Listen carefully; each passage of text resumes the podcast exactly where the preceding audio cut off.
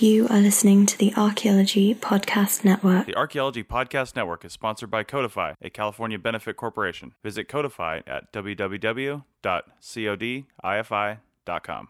Ancient tools and burials, plants and seeds, Neanderthals. All these things we make no apology, are the study of archaeology. Welcome to the Archaeological Fantasies Podcast, episode 66. I'm your host, Sarah Head, with my co-hosts today, Ken Fader and Jeb Card. And today we're discussing the ancient American horse. When did it go extinct? When was it reintroduced to North America?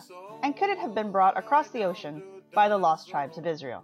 Get ready to think critically. Blokes, you will see, are a staple of archaeology. But we don't do dinosaurs, no we don't do dinosaurs, no we don't do dinosaurs. Hey everyone, and welcome to the Archaeological Fantasies Podcast. I am your host, Sarah Head, and I am joined today by Ken Fader. How's it going? It's going just ducky, Sarah. Right. And Jeb Card, how's it going? Fine, I guess. We are not Little Mary Sunshines today for a number of reasons. Well, we always know that is my general nature is I'm always a Little Mary Sunshine. Sometimes you're a little bit more happy, but I think we're all a little. I think everybody knows why we're all a little on edge this week, but that's okay. That's all right. Any number of reasons. Anyway. But this week we're going to take it out on horses because. We're gonna literally beat dead horses. We are. There we are going to beat the dead horse. So today we're gonna talk about ancient American horses, and this has been brought about because if you're following my blog, I was sent an advanced copy of a book that I have started reviewing. It is available if you want to go buy it. I'm not gonna link you to it because it's not my job to advertise for them. But it does have some interesting ideas and concepts that I was not exposed to prior to reading this book. And one of them is the idea that the American horse was possibly brought over to America before it is historically recorded that the actual horse made it here. Which would be in the late 15th, early 16th century, and horses brought over by the Spanish. That's established. We know they brought horses over in the 16th century. Now, before we go too far into this, I do want to let people know that there was an American horse. There was an ancient American horse. It was around during the Pleistocene, or into the Pleistocene. It went extinct around the same time most of the megafauna in North America went extinct. And but about 10,000 years ago, it was something like 35 entire genera of mostly large mammals became extinct. Right, and that's a topic for another show. What was the cause of this mass extinction, both in America and in Australia, at about the same time? Was it because humans had suddenly become spectacular uber killers of these animals and that contributed to their extinction, or was it climate change? Was it something else that went on? And that's a very broad topic for another podcast. But here the idea is that traditionally archaeologists, paleozoologists have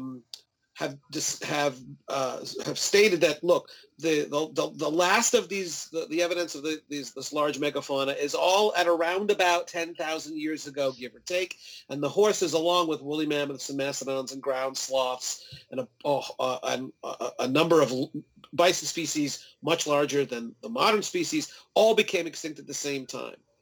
Two favorites that I teach about in my classes are the megatherium, which is a giant friggin' sloth, as you mentioned. Yes. Yep. And the Glyptodon, which is a giant friggin' armadillo the size of a small car. Right. Amazing. There's also the giant beavers that are like 6 feet long. And I tell my students that, in fact, Hoover Dam was built by the giant beavers of the Pleistocene. Because you need beavers that big to build a dam. That seems legit. Well, were there not? Absolutely. I think I just saw an article, and I don't know if this is true or not, but I hope it is, because weren't there like giant otters and like, oh, that would be cute. I'd like giant otters. That's all sure. I can think of is these giant otters rolling around on their backs, busting like armadillos on rocks on their bellies, you know? Yeah. I do not know the answer to that. That's actually really interesting. But that would be cool. I could use that in class because, you know, I generally have found cute animals work well in class. Tomorrow is the slow loris. So yeah. Have you used the Smilodon? There's definitive archaeological evidence of human beings, human predation of mammoths and mastodons and bison. So when you have an actual fluted point embedded in a bison bone. And I think one of the oldest sites in North America, the Manis site, which is up in Washington State, has a bone point embedded in a vertebra of a woolly mammoth or mastodon. I don't remember which. I use that over 13,000 BP, I think. Right. I use that to sort of help explain the concept of context to my students. Absolutely. Yeah. The X-rays of the vertebra. It's just it's stunning, astonishing. But then the question is, all right. So we know those critters became extinct in North America around 10,000 years ago. But what about this claim that that nevertheless there are horse bones that are far more recent than 10,000 years ago, and how do we explain their presence? And more specifically, so what is the evidence? Yeah, it's more specifically that they are more recent than the acknowledged die-off, but they are older than the historical contact, the historical reintroduction of the horses by the Spanish in the 1500s. And so this is a claim that people may be familiar with. It's not new. It's on the internet if you look it up.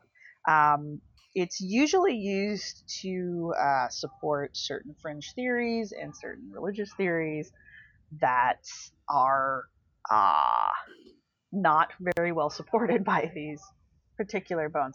Now, people need to be aware that we do have specimens, we do have Equus specimens in artifact assemblages from prehistoric sites, and this should not be surprising, honestly, to anyone, because when Native peoples first started settling the Americas, you know, they came over here across the Bering Strait, which is the same way the horses got across into Europe and Asia. So it was just kind of a back and forth, and we've talked about the Bering Strait before and how it was more like a big highway and less of like a little tiny pathway. Oh, it's a 1,000 miles from north to south. Yeah, exactly. So it's a gigantic plain. It's not a little. Yeah, it's not like only the really skinny animals could fit across the bridge. This is a wide-ranging bridge. And it allowed for flow, for species flow both ways. So it's not like things just came from Asia into America. Things went from America into Asia and down into Europe as well. So, and this is important to keep in mind, especially when we're talking about the ancient American horse, because that's how we still have horses, apparently, is they brand batches of American horses migrated across the Bering Strait into Asia and down into India and Europe and were then domesticated over in Europe. And I believe Asia, but in America they died out, and that is because there is no evidence on the bones that we find of Equus species of them being beasts of burden or domesticated, but we do have lots of evidence of the animals being eaten, which is apparently what humans do when they go to a new land, is they just start killing everything and eating it. Seems like a pretty good strategy to me. And besides, I want to you know, let everybody know here, I am deathly afraid of horses. I think horses are carnivorous and they have evil intent. I've ridden on horses twice. I was terrified both times. I didn't like it at all. People made fun of me, and people would tell me, oh, don't let the horse do that. This is a 2,000-pound beast that wants to kill me, and I'm supposed to control it. No, that's not going to happen. So I come at this from a different perspective than you guys. I am terrified of horses. Oh, I love horses. They just hate when I ride on them. I have been bucked off of two horses, and another one rubbed me off on a tree. So I don't ride horses, but I like looking at them. All right. Well, I'm in between. I have not much experience with them. And you're a better man for it, Jeb. Stay the hell away from them. They're dangerous animals. But now, here's the thing. We have really kind of two things going on, don't we, Sarah? Yeah, Jeb? We really do. We've got the possibility that horses, unlike all those other critters that we've talked about, actually did not become extinct at the end of the Pleistocene, continue to live in North America, and maybe became extinct sometime later, past 10,000 years ago, were extinct when the Spanish came in here, who then introduced horses anew. So there is that. There's that possibility, or there's the possibility that they did become extinct 10,000 years ago, but there are horses in North America long before the Spanish entrada, long after the Pleistocene, because they were brought here by unknown migrants from the Old World who had herds of horses that they brought with them across the Atlantic or the Pacific. Those are two very different scenarios with their very different probabilities. Right. And yeah, so to just kind of jump in, I like the theory of the there. What I try to explain to people is there's no hard date for the extinction of the horse, the ancient American horse. It's around dates. Like, we stopped seeing horses in assembly, or how to put this, we stopped seeing horses in fossils around this time. We stopped seeing them just free and wild in around, and we also don't see them in artifact assemblages that are associated with humans after a certain point. And so that's right. What helps us kind of get a date for when the horse went extinct in North America. Yeah. But it's not just archaeologists, also paleontologists exactly. Working in the New World don't find horse bones. Exactly. With very few, maybe outliers, they don't find horse bones that date to between 10,000 years ago and about the early part of the 16th century. Right. And so that would seem to be pretty persuasive evidence that, yeah, the horse became extinct 10,000 years ago and was not reintroduced into North America until the Spanish arrived in the 16th century. Right. Is this somewhere where mitochondrial DNA would also kind of jump into the game? It is, and there have been some genetic studies that have tentatively been done on the same kind of studies that are done on human populations. They're trying to do with horse populations, and they're getting the same kind of mixed results. You know, there's all these haplogroups and all this kind of stuff, and they're finding how the horses are kind of related to each other, and it's helping them kind of track backwards, because all horses basically kind of evolved out of, I think, two different branches, I want to say. I might be wrong, but either way, they're trying to track all that back because it's interesting and it might help with certain things. But of course, like with the human DNA thing, we keep running into there are certain groups that don't have a complete grasp of how DNA and haplogroups work, and they're, of course, saying that there's a mysterious haplogroup X within the horse population, and that haplogroup X is the mysterious American horse that never fully went extinct. And when are the haplogroup X horses also supposed to be white people? From the Middle East, Jeff, probably. Are they crossed with a lemur and angel DNA? And oh, angel horses! I like this. Pegasus. There we go. We have Pegasi in America. There you go. I'm liking this already. But here's the deal. Sarah, how many bones are we talking about of horses that ostensibly have carbon dates that would put them sometime after 10,000 years ago and before the Spanish? Because I think the sample size is so tiny, and I don't know that there's ever been any DNA recovered from those bones in which anybody has been able to positively assert these horses are not related to North American horses. They are more closely related to European or Asian populations of horses. Now, and without that positive evidence, merely saying, well, they could be, is certainly not the most effective approach to the question. Now, see, there's a couple things there, because as far as I understand, we don't have a DNA profile for the ancient American horses. And keep in mind, when I say horses, I'm also including, like, I don't think there were what are called asses yet at this point, because I think the ancient American horse is like the predecessor to all other horses. But that didn't happen until after it went over the Bering Strait. So while it was here in America, there was only like one acknowledged species of ancient horse. The problem is as I understand, we don't have a genetic profile for that, so there's no way to compare it. So this mysterious haplogroup X, and I'm really just saying haplogroup X. It's not called that. It's just no, I know, but it might as well be. It may as well be. Yeah, exactly. But we don't know what that looks like. But you know, this is exactly the kind of argument that you get from the ancient aliens crowd that we don't have the positive evidence for it, but do you have evidence that proves us wrong? Right. It's that kind of form of very weak reasoning that seems to be applied here without any affirmative evidence that the horses in North America that we know were here 11,000 years ago are not related to the handful of horse bones that may have anomalous outlier radiocarbon dates, that they're not related and they're more closely related to some population of horses in some other part of the world. It's nothing but hand waving and kind of pointless hand waving. Well, and we also go ahead. Well, I was just going to say, and as Ken pointed out earlier, the possibility that this small sample group of Equus bones that are dating after the die-off date, it could just be bad dating. You know, it could just be a random sample of bad dates. Yeah, I mean, let's be clear to our audience.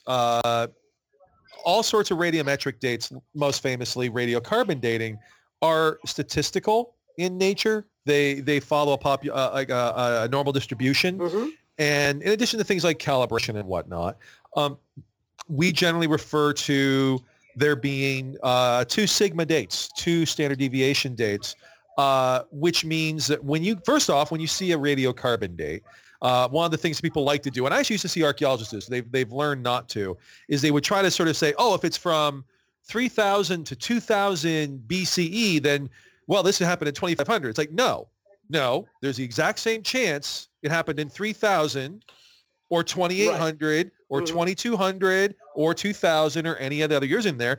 And at 2 sigma, that's a 95% chance that it happened in that date range, somewhere in that date range, where?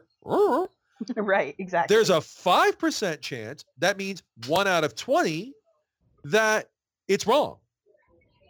That it's just straight up wrong. And that's not even including things like you screwed up on collecting the sample, or it's in the wrong place, or bioturbation, that, you know, animals drug this bone around, or any other problem. That's just literally error in how you're measuring radioactive decay, never minding, or how many molecules you're counting, never, if you're doing AMS, never mind other issues. Now, that doesn't mean radiocarbon is wrong, but that's why if you look at real archaeological projects, if they can afford to, they will get a battery of radiocarbon dates because they know there could be a problem.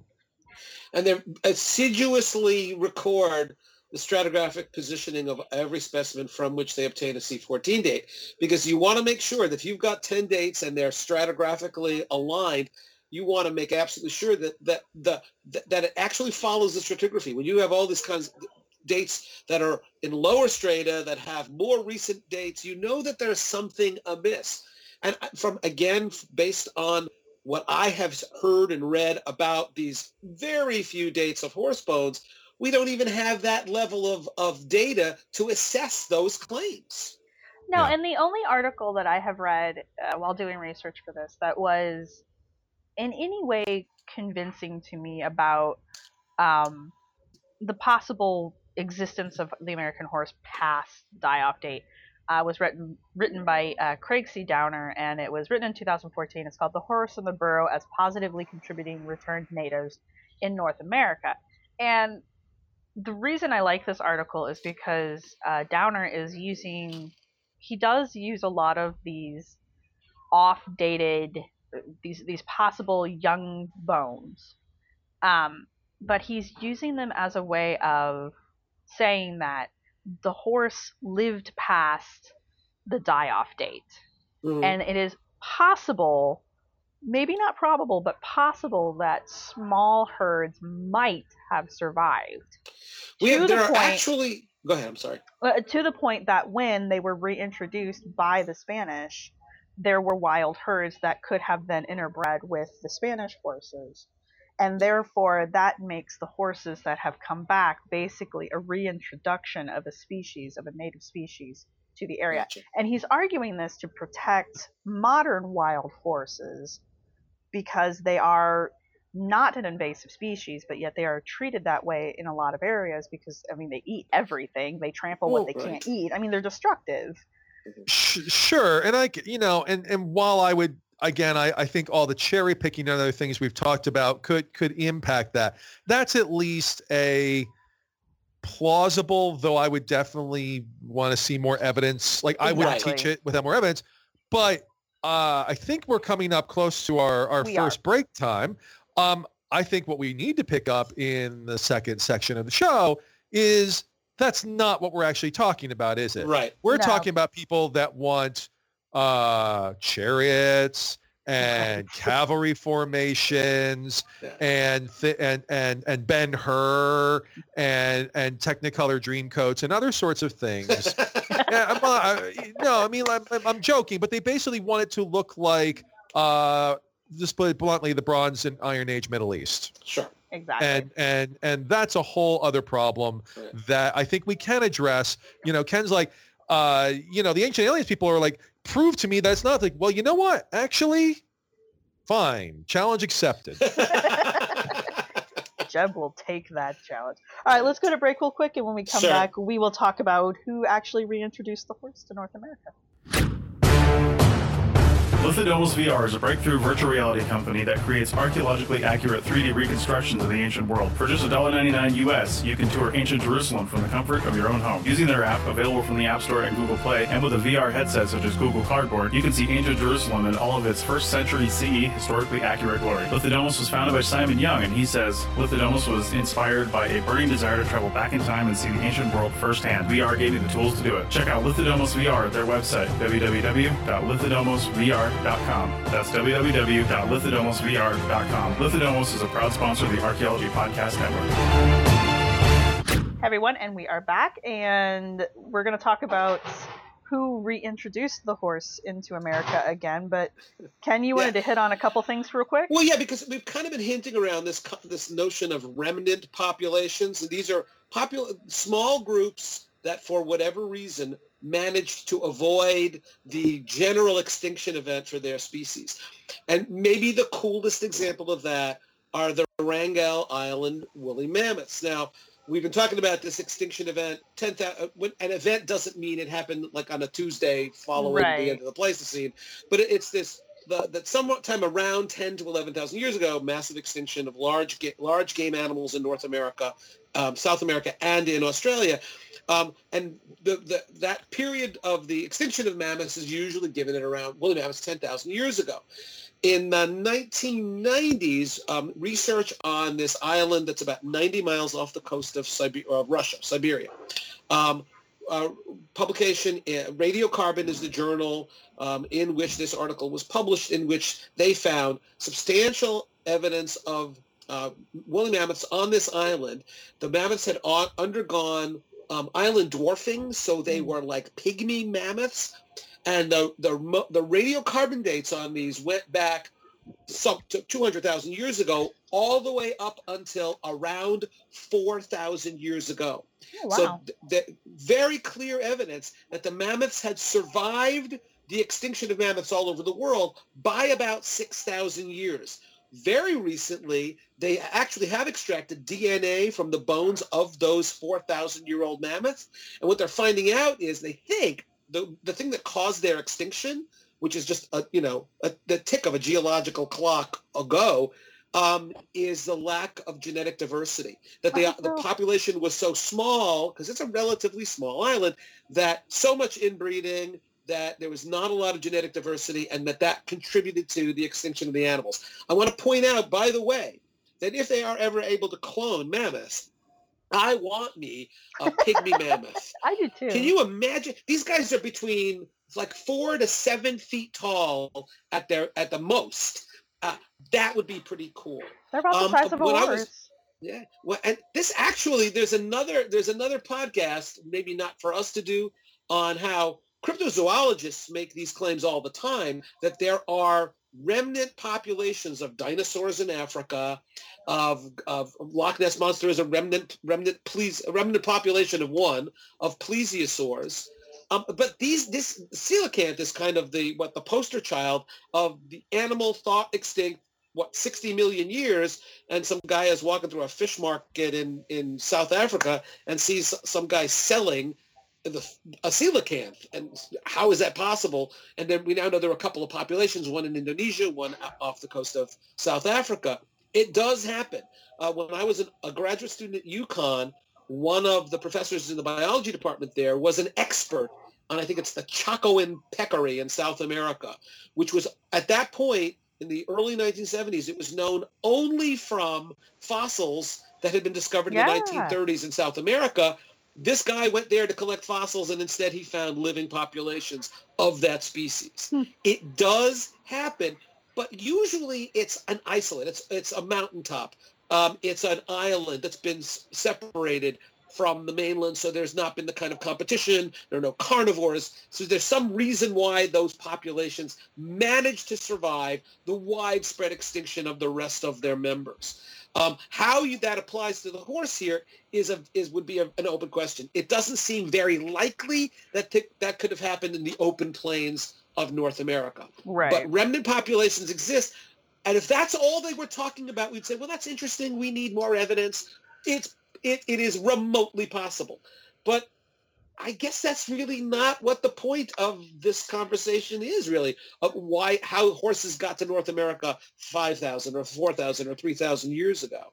No, it wouldn't be an Archaeological Fantasies podcast if we didn't discuss how this affects human interaction with them. So, because otherwise we would just be talking about horses, and that has nothing to do really with archaeology. But there is several theories that exist within the fringe that the horse, after the die-off, that the horse did die off, but that after the die-off they were reintroduced to America before the Spanish, and they were reintroduced by pretty much only one. I mean, I'm sure there's various other theories that are very small out there, but the big theory is basically that the horse was reintroduced to America when the lost tribes of Israel somehow managed to get across the ocean and settled itself here in America. So let's have it that one.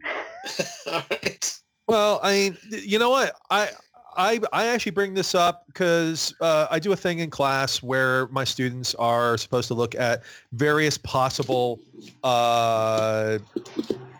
things we would do on this show, and hyperdiffusion of various kinds comes up, and most don't do Middle East. Some do, and I occasionally mention this in class, and students seem to like the idea sometimes, the idea that you have contact between Shang China and the Olmec, and try to go, well, they both like jade. Well, they do, although it's a different kind of jade. And also Mesoamericans loved not any kind, but a lot of different kinds of green stone, which is why turquoise becomes bigger when they are more in contact with southwestern U.S., as we've talked about. Mm-hmm. And there's color directionality, which and people and they try to suggest, oh, well, there's the scratchings on Olmec things look like Shang writing, which while there's some people who say there are, there's a lot of people who say they don't. And I'm like, great.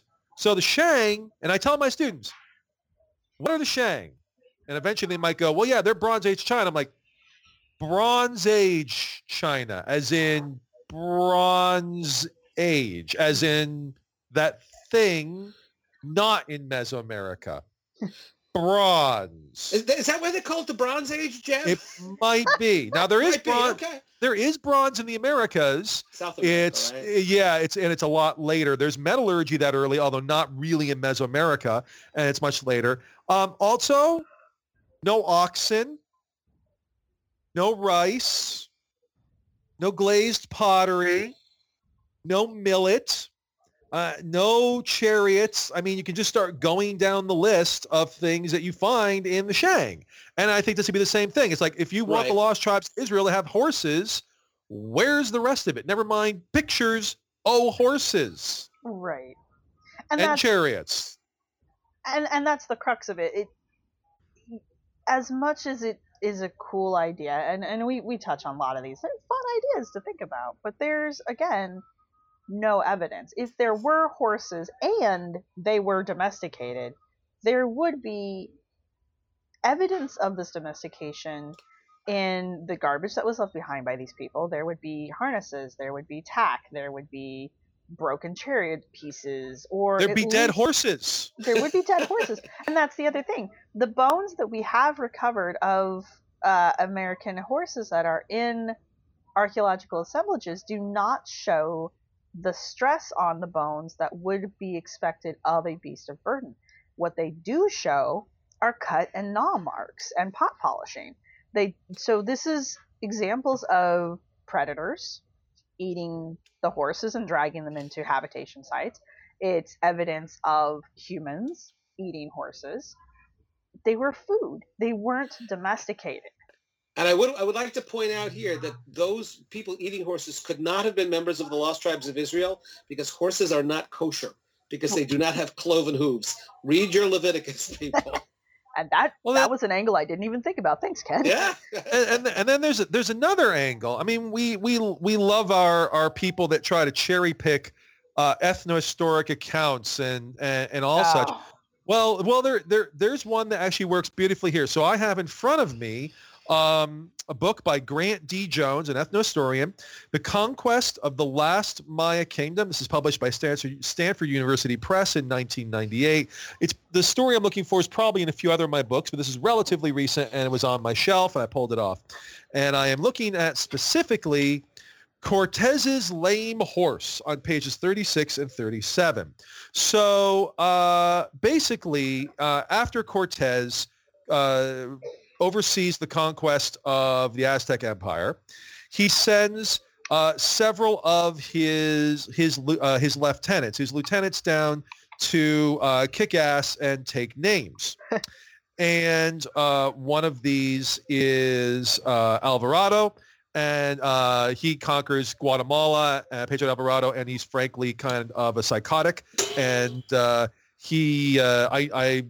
intimately familiar with his history because the site I did my dissertation on in El Salvador is part of the Alvarado family holdings. But another one was Cristobal de Olid. And Olid was sent to Honduras, and his name is occasionally stupidly brought into Ciudad Blanca legends, but he disappeared. No, he didn't. He was killed at dinner, and then his people went back to Cortez. But Cortez was pissed at this guy because he sends Olid down, conquer Honduras for me, and Olid's like goes down. There's like, you know what? Actually, now this is mine. It's mine now. It's mine now. Screw you, nice Cortez. Wow. And Cortez is so pissed off, he doesn't get in a boat. He mounts up and goes overland through Mesoamerica, a Mesoamerica that he has just landed in a few years ago and defeated the Aztec Empire, but by no means has conquered in any meaningful sense. And so this is sort of your classic like expedition. They're called entradas in Spanish accounting. And so he goes through, and he treks through the fairly dense forests of northern Guatemala. He actually probably gets really close to Tikal, to the great Maya city of Tikal. So this is the one place, I mean, where you've got literally conquistadors and the helmets and all that trekking through like Maya rainforest. And so he's going through there, and he meets up with the Itza in the 1520s, and he meets King Kan Ek and all this. And then there's a basically one page long. It is at this camping place that Cortez performed a simple act, I am now quoting, that would grow into one of the most enduring legends about the first Itza Spanish encounter, a legend that deeply affected later colonial encounters between Itzas and Spaniards. The Itza, by the way, finally surrendered. This is happening in the 1520s. The Itza finally surrendered to the Spaniards in 1697. Oh, wow. Yeah, they stayed independent. Now, other parts around them were being conquered, but they stayed an independent Maya kingdom for like 170 years. Yeah, that's pretty good. So that's pretty amazing. So in this town, That is, in these cultivations, this is him quoting historical records, there stayed behind a horse whose hoof had been pierced by a stick and who could not walk.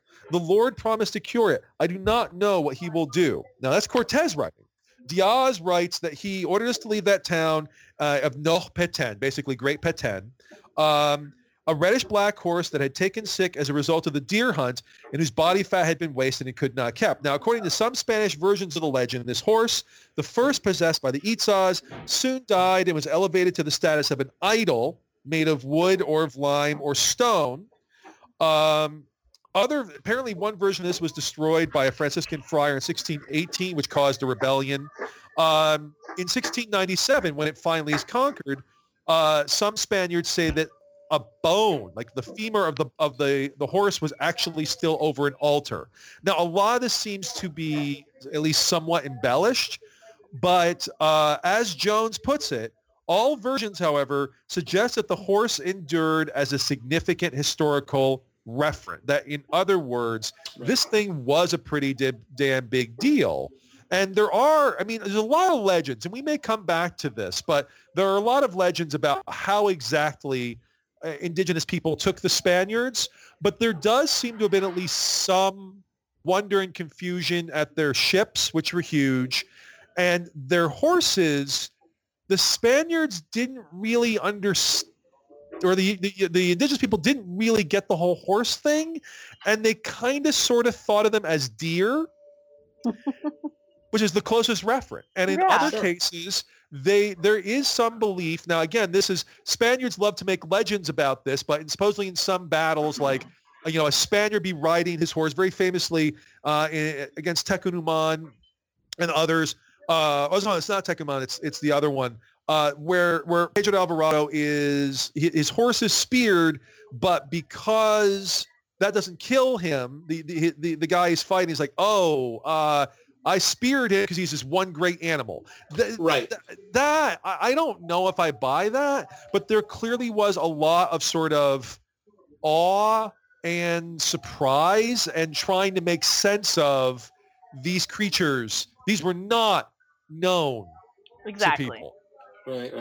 Yeah. And if they had been introduced before the Spanish, in the numbers that would have been you would just have to, if you had the tribes of Israel bringing their giant flocks of horses with them, they would be familiar. They're herds of horses, not flocks. No, they're flocks. We've already established they're Pegasuses. All right, there you go. They're ancient horses. You know, in North America, we don't have that kind of detailed written record. But you know what? There are horses depicted in rock art throughout the American Southwest.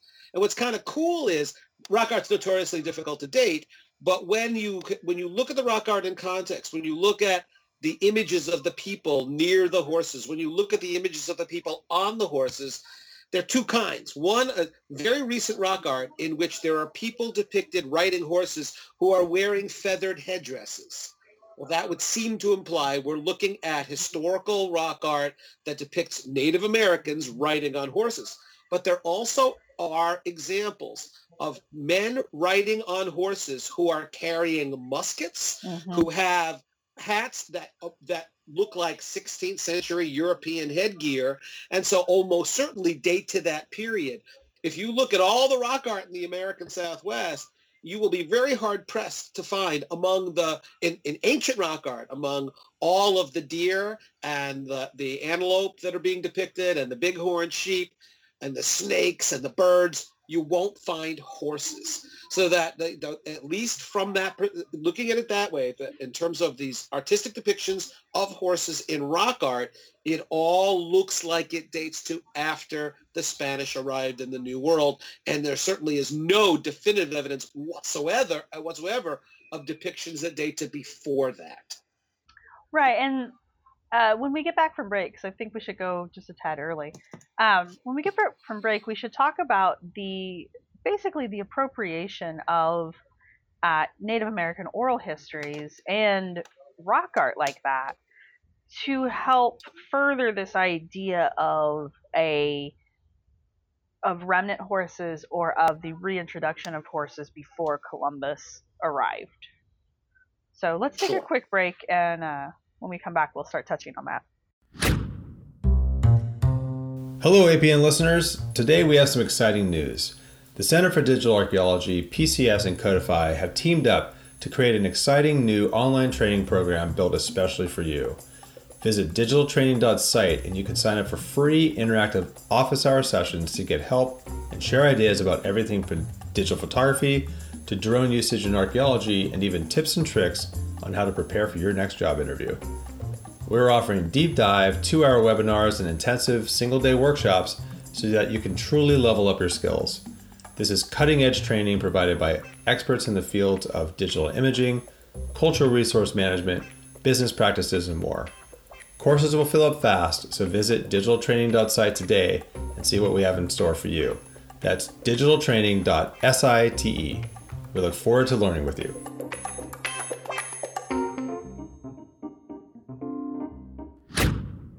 And we are back. And so let's talk a little bit about there's two different things going on here. There's like the use of Native American oral traditions to kind of cherry pick their stories in a way to support the idea of there being horses in America before Columbus. And you see this a lot with fringe groups that will do the whole, well, Native American mythology says, and it's like, well, which Native American are you talking about? What mythology are you talking about? What's the actual word they're using? Because I like how they'll say, well, there's this creature in Native American mythology that sounds like it's a horse. Well, that's great, but what were they calling it? And if it was eating people, it probably wasn't a horse. No, they are carnivorous. They're absolutely horses. You can't trust horses. Well, that does actually occasionally happen in small. We may see if we can try to find that for your show notes. But carnivorous horses? They can get desperate for things. Oh, wow. I know they will bite. It's usually when they see me coming and I want to get on their backs, that's when they become carnivorous. Yeah. Well, I mean, if you're made of calcium, but that's my understanding, especially in like calcium poor areas, but that's me talking. But I have read that there are isolated documented accounts of horses eating things. Right. That are not grass. Carnivorous. One of the real issues, though, of taking literally Native American stories or folklore is that it often comes through the filter of missionaries who are feeding them information and interpreting that information as a tool to convert them to Christianity. And so you will sometimes hear creationists say, every Native American tribe has a story of a great flood. Which is not true. Number one, that's not true. But number two, that flood story is being fed back to missionaries who fed it to the Indians, and the Indians are telling the missionaries what the missionaries want to hear. And so you've got to be extremely careful. And if we do talk about Quetzalcoatl and this whole notion that there was a white savior who came from across the sea, again, we may be looking at stories that are being fed back to missionaries as a way of reinforcing what the missionaries want to hear in the first place, and then they just amplify it when they go back home. Right, or they're cleaning it up because it can't possibly be true. So when you're looking at historical written documents like that, then, you're encountering a lot of filtration and a lot of editing, very heavy editing on behalf of the people who recorded it. What I've seen the French like to do, though, is they'll claim that they have spoken with a tribal elder, and said elder has told them this story about a horse, or in other cases, the woolly mammoth, or these monsters. You'll see this a lot with the giant thing. Well, there's Native American stories about giants. It's like, yeah, but that doesn't mean there were giants. You're just interpreting that. Or you're reinterpreting something that you hear them saying, or you're just making it up so it sounds like you have a foot to stand on. Yeah, I mean, what's kind of amazing is I do a little exercise in one of my classes where I have kids collect creation myths and then have them, and very often these kids are super naive, and they come back with this surprising story that sounds a lot like, this is a Native American myth, and it sounds very much like Genesis. Mm-hmm. And I have to tell them that what you're getting here is not a creation myth unfiltered. You're not getting the original myth. You're getting this filtered through missionaries who are trying They've got their own agendas, but that happens fairly commonly. It's fairly, you can't use those to prove much of anything about whether or not Native Americans were connected somehow to a biblical framework, or whether or not the horses were in Native America before the coming of the Spanish. Right, and the other thing that happens is, and you know, I don't want anybody to take this the wrong way, but this happens. You know, with the whole feedback loop that is created with the reinterpretation of the historical context. The problem is with an oral tradition, that gets cycled into the oral tradition and into the history. And then the next thing you know is you've got ancestors who were riding horses, even though the horse did not exist at that time. And so it is possible that there are some tribes that may have a story like that, but that doesn't mean that there were horses at that time, you know, especially right. Since oral history time is not not congruent with actual historical time. Right. And, you know, and it makes sense. You can certainly understand that for a culture who in the 17th century or 18th century in the plains, for whom horses were a very significant part of their existence, that kind of retrofitting their creation story to include horses from a long time ago. I mean, that makes it certainly makes sense that a culture would do that. Exactly.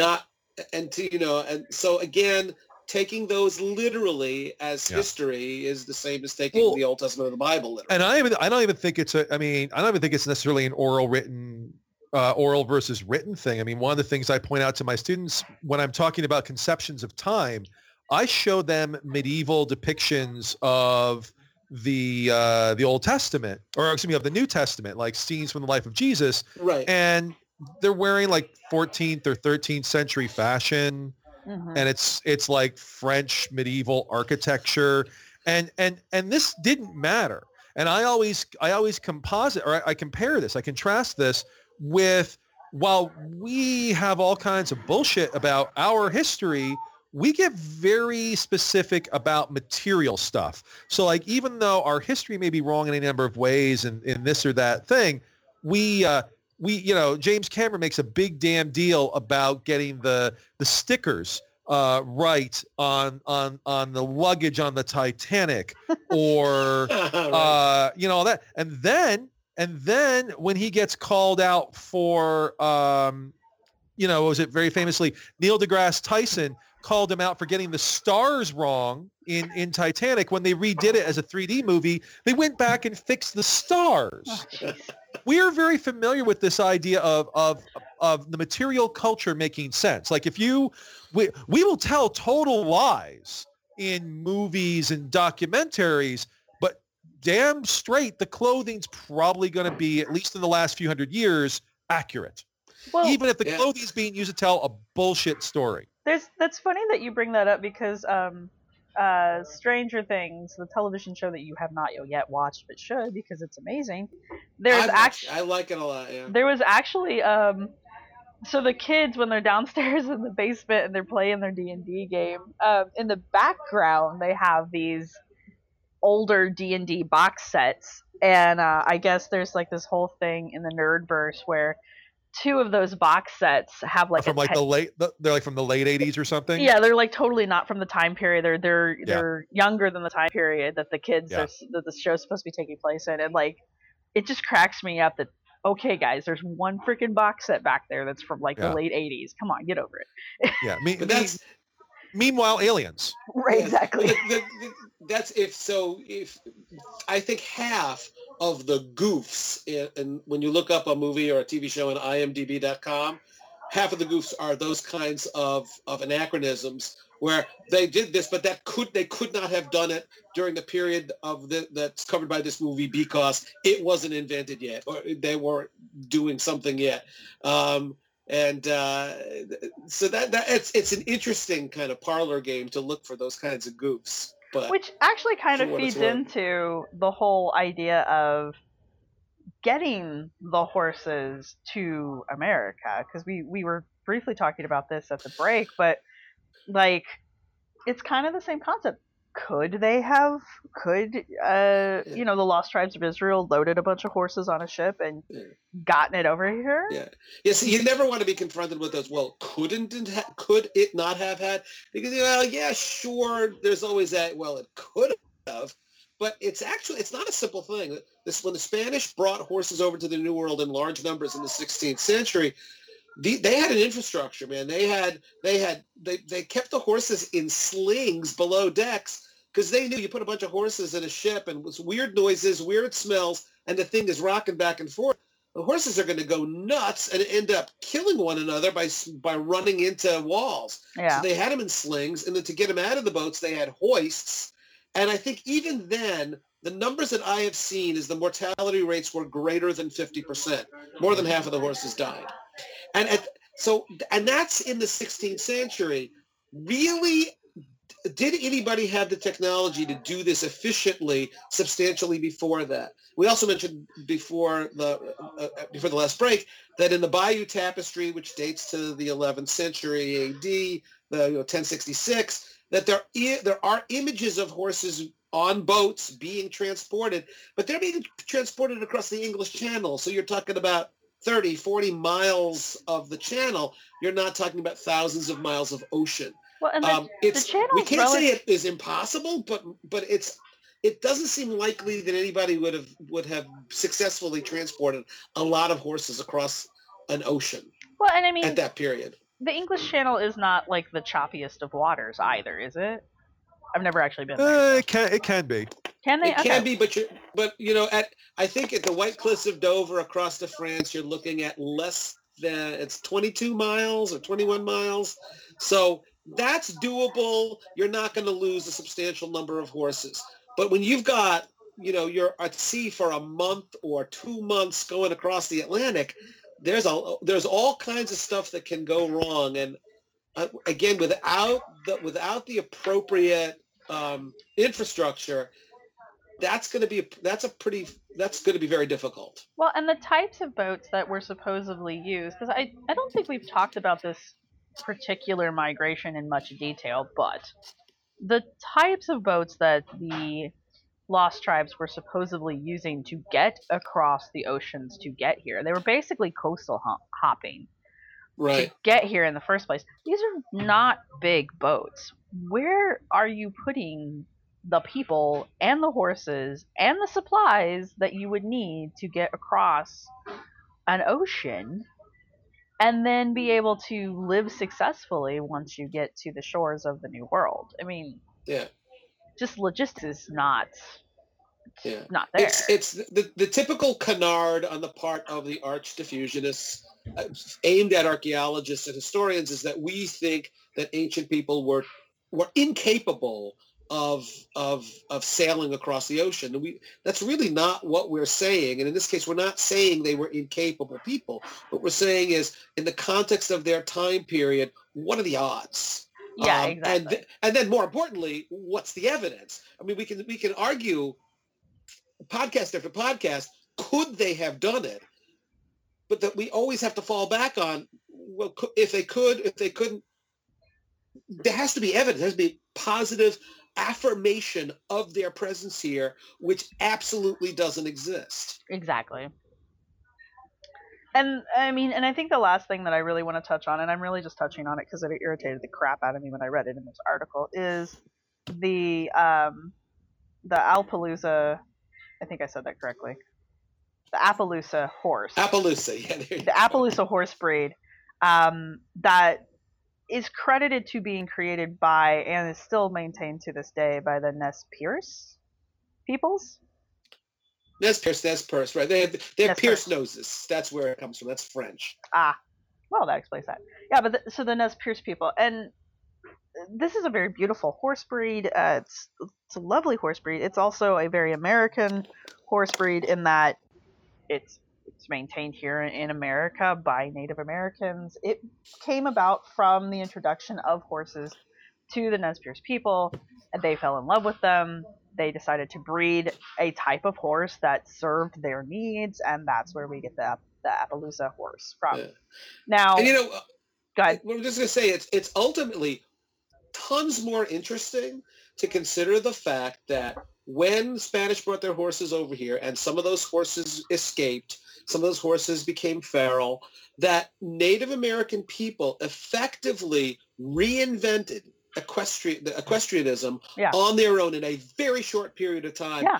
That's really cool. That's really interesting how a culture reacts to a brand new resource introduced into their territory. Mm-hmm. And that's what we see in the archaeological record. That's what it looks like. Exactly. It doesn't look like, oh yeah, they've been here all along and okay, and we've been riding them all. It just doesn't look like that. It looks like a really interesting reaction on the part of a very resilient and creative people to a new resource that they're going to figure out how they can use this new resource. Yeah, I mean, I remember in Southeast. I don't do very much Southeastern archaeology in any real sense, but I mean, I remember going to school, people talking about how you can see in the settlement pattern a dispersal, and of course, one reason for the dispersal in the historic period is reaction against Spanish raiders and all of that, and being defensive. But the other is, once the horse starts to get adopted, you have substantive changes in the nature of the society and the economy. Yeah. I mean, once you have the horse, you can go farther, you can go faster, hunting styles change, trade changes, horses become a symbol of wealth. You know, the world opens up to you, because what took you a day to get across or a month to get across now takes you maybe a week or a few hours.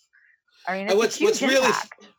What's interesting, and I do this in my classes all the time when I talk about North American antiquity, is I ask these kids, your stereotype of Native Americans, what are Native Americans? And to this day, they will say, well, they had feather headdresses and they were nomadic and they lived in teepees, they hunted buffalo, and they rode around on horses. Right. And then you clue them in and says, even if that stereotype were true of a particular, of Plains Indians, that is a post-contact phenomenon.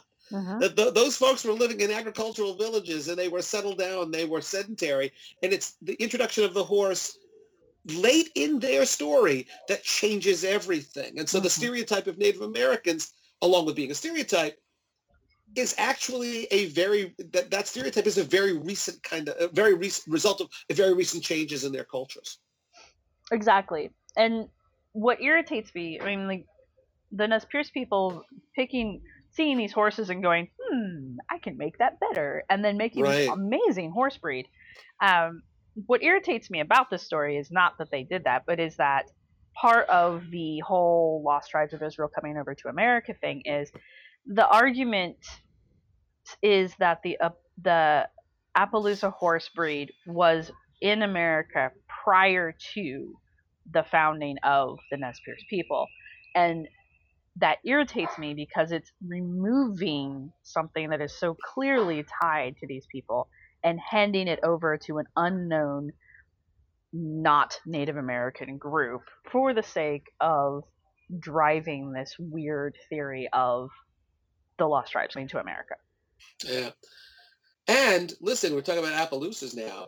And if you're interested in Appaloosa pictographs, you have to pick up a copy of my Ancient America 50 Sites You Can See For Yourself book and see that Sego Canyon, which is one of the sites in my 50, there's a beautiful pictograph in Sego Canyon of Native Americans, and it is almost certainly these are Paiute, images of Paiute with an Appaloosa horse painted in reds and whites, and it's really quite beautiful. And you can go to another site, Canyon de Chelly, and you have to get a Navajo guide to bring you down into the canyon. And there's this amazing panel of horseback riding priests, and we know they have big crosses on their chests, and they are with a bunch of Spanish men with guns. And the Navajo will tell you those priests were there to sanctify the massacre of the Navajo. So the priests gave the Spanish guys with the guns the okay and shot up Canyon de Chelly to get the Navajo the hell out of there. Wow. But again, it's guys on horseback, and they clearly are. They've got the one guy in the middle has this big cape, and he's got a cross. He's wearing a cross, and they're holding what appear to be rifles or muskets, and they are the vanguard in the canyon to get to cleanse. We're doing ethnic cleansing. Get the Navajo out. This is a really nice canyon. We want it. The Spanish should have control of it. Canyon de Chelly, is that spelled in English Chelly? Okay. Yeah. I'm terrible with the French, but I figured that might be it. Yeah. Yes, it's Canyon de Chelly. In fact, that there's a rock shelter or cave halfway up the cliff in Canyon de Chelly that's called Massacre Cave. And the oral tradition told by the Navajo today is that the warriors were off fighting another contingent of Spanish, and that the cave had nothing but women and children left in the cave. The Spanish came upon this cave along with help from their own Native American scouts, and that they then shot up the cave, and you can still see the bullet holes on the walls of the cave. And the story that the Navajo tell is that everybody died in there except for one young boy who was being sheltered by his mothers and aunts. And while they were all being killed, they told him that he needed to survive to tell the story. And he is the one who, it is said, escaped that night, came back to the canyon when he was an adult, and painted this pictograph on the wall of deep in the canyon, showing the story that his aunts and his grandmother and his mothers and his sisters told him, you have to be the one to preserve the story. And I mean, it's a chilling tale, and the Navajo, this is history. This isn't folklore. Well, exactly, and saying things like this, like earlier, or trying to remove pieces of their history is appalling to me. And I'm sure you guys are not fans of it either, but this is why I want to harp on it, because I want people to understand that this is real. These are real people. They really had these experiences. This is their history, and we should not be trying to lessen it or poo-poo it because we have our own agenda to push. Or appropriate it and, take it away and say, no, we're going to rewrite this, and we, European settlers of the New World, are going to be, we're the stars of the story. These, the Indians become the extras in this reconstructed story of American history. And the evidence is really clear in this regard, and that those reconstructions are simply not accurate. Exactly. All right, guys. So have we talked this horse to death? Have you beaten it? Is that what you're saying? Have we beaten this horse to death? Yes, absolutely. I think so. I don't think there's much here, to be honest. I mean, it's one of these, and we run into these all the time. It's brutally obvious from a lack of evidence. Well, you say that, and I tend to agree with you, because when I first look at this kind of stuff, I have the same reaction. It's like, who in the world? Why would you think that this is even remotely evidence? But this is the thing that we keep coming back to. It's obvious to us because we've had training to see this, and we've had experience interacting with it. But few other people who this is maybe the first time they've seen it, or they get bad information from somebody, it could be a convincing story. So, I mean, I could see that. Yeah, but it's important for us to point out that we can appropriate the old cliche. What is it about Los Angeles? There's no there. In this story, there's less to this than meets the eye. Exactly, which is remarkable because there's nothing there in the first place. No, and I mean, Jeb's completely right. There's nothing really here, but unless you know what you're looking at, you don't. I guess the thing that also maybe bothers me about this sort of thing is some of the things we deal with, and actually, I mean, this could apply to a lot of things we deal with, but a number of the things that we deal with sometimes are at least to some degree complete stories on their own. But this one feels a lot like if this was all these people cared about, I think it maybe wouldn't bother me, but it feels very cherry picky. It's like, people wanting to prove lost tribes of Israel in North America. And it's like, okay, if you wanted to prove that, why don't you look at all the evidence? And it becomes this, well, I have one piece and I don't even really have that piece. Right. But I'm going to sort of hide that's what I'm, or not necessarily hide, but not emphasize that's what I'm trying to do. And let me pick another piece over here. And let me pick another piece over here. And then that just starts to, and then on top of it, let me rope in the possibility that, maybe a relic population survived for some couple thousand years somewhere of horses. And I'm not even saying I'm convinced of that. Like, it's an interesting question, but that has nothing to do with the other thing. But it's you know, when you're literally trying to create a picture out of gaps, I guess you have to pick all the gaps you can take. Well, yeah, you fold it all together, and I guess that ultimately it doesn't make any difference that the individual pieces of your puzzle are contradictory. It's just the experts were wrong. Well, that's why you buy scissors, is you make sure that you fit them together until they fit perfectly. Some glue, some scissors, possibly, you know, just taking puzzle pieces from another puzzle. Yeah, and you know, and if you flip the puzzle upside down, you can draw your own picture on it anyway. So you don't even oh my God, that you know what? I've exactly never heard that analogy, but that's actually kind of fucking brilliant. Yeah, that's exactly what's happening. Yeah, unfortunately. Anyway. Yeah, and Jeb, you would be probably, you wouldn't be that surprised, but that's exactly what's happening. And so there's this larger argument of the need to prove, for example, this migration of the lost tribes of Israel to America, and it is really just cherry picking random things and trying to stitch them together. And the horses are just one of several random things, and we will talk about them as the year goes on, I'm sure. That people desperately try to throw together. Have I mentioned the old movie, the Jane Fonda movie, Cat Ballou, on this podcast? I don't know. I don't. It's a hilarious movie. It's very funny. Lee Marvin plays two roles. Funny movie. And one of the themes of the movie, Jane Fonda is a young, highly educated woman from the West who's gone east, and she's a teacher. Her father back in the West needs her back, and she returns to work on his ranch. There's all kinds of mayhem that's going on. Her father is a very firm believer, the character in the movie, in the fact that the Indians are the lost tribes of Israel. But he goes further. He believes that the Indians are well aware of this, but are keeping it a secret. So during the movie, he has a young Navajo man who works on his ranch. He every once in a while he'll sneak up behind him, yell something in Yiddish at the young man, expecting him to answer in Yiddish because he'll forget that he shouldn't let anybody know he's actually a descendant of the lost tribes of Israel. Wow. That's funny. It's kind of hilarious. And he keeps no, this is wrong. We honest to God, we're not. Very funny. All right, guys, final thoughts? That was my final thoughts. Think we've covered it. All right. Well, guys, thanks for being on the call with me, and I will talk to you later.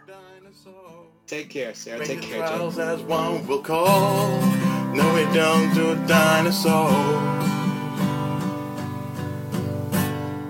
Thanks for listening. We hope you've enjoyed it. Our music was provided by Archaeosuit Productions. If you like what you've heard, please subscribe and rate us on iTunes or Stitcher, and share us wherever you use social media. You can contact us with your questions, comments, or angry email at archifantasies@gmail.com. You can follow the podcast at www.archaeologypodcastnetwork.com/archifantasies. You can follow the blog at www.archifantasies.com. and get updates on Tumblr and Twitter at ArchiFantasies. You can also look for us on Facebook. If you're looking for the show notes for this episode, go to the podcast website at www.archaeologypodcastnetwork.com/ArchiFantasies. Thanks again for listening. No, we don't do dinosaurs. No, we don't do dinosaurs. We don't do dinosaurs. This show is produced by Chris Webster and Tristan Boyle and was edited by Chris Webster. This has been a presentation of the Archaeology Podcast Network. Visit us on the web for show notes and other podcasts at www.archaeologypodcastnetwork.com. Contact us at chris@archaeologypodcastnetwork.com.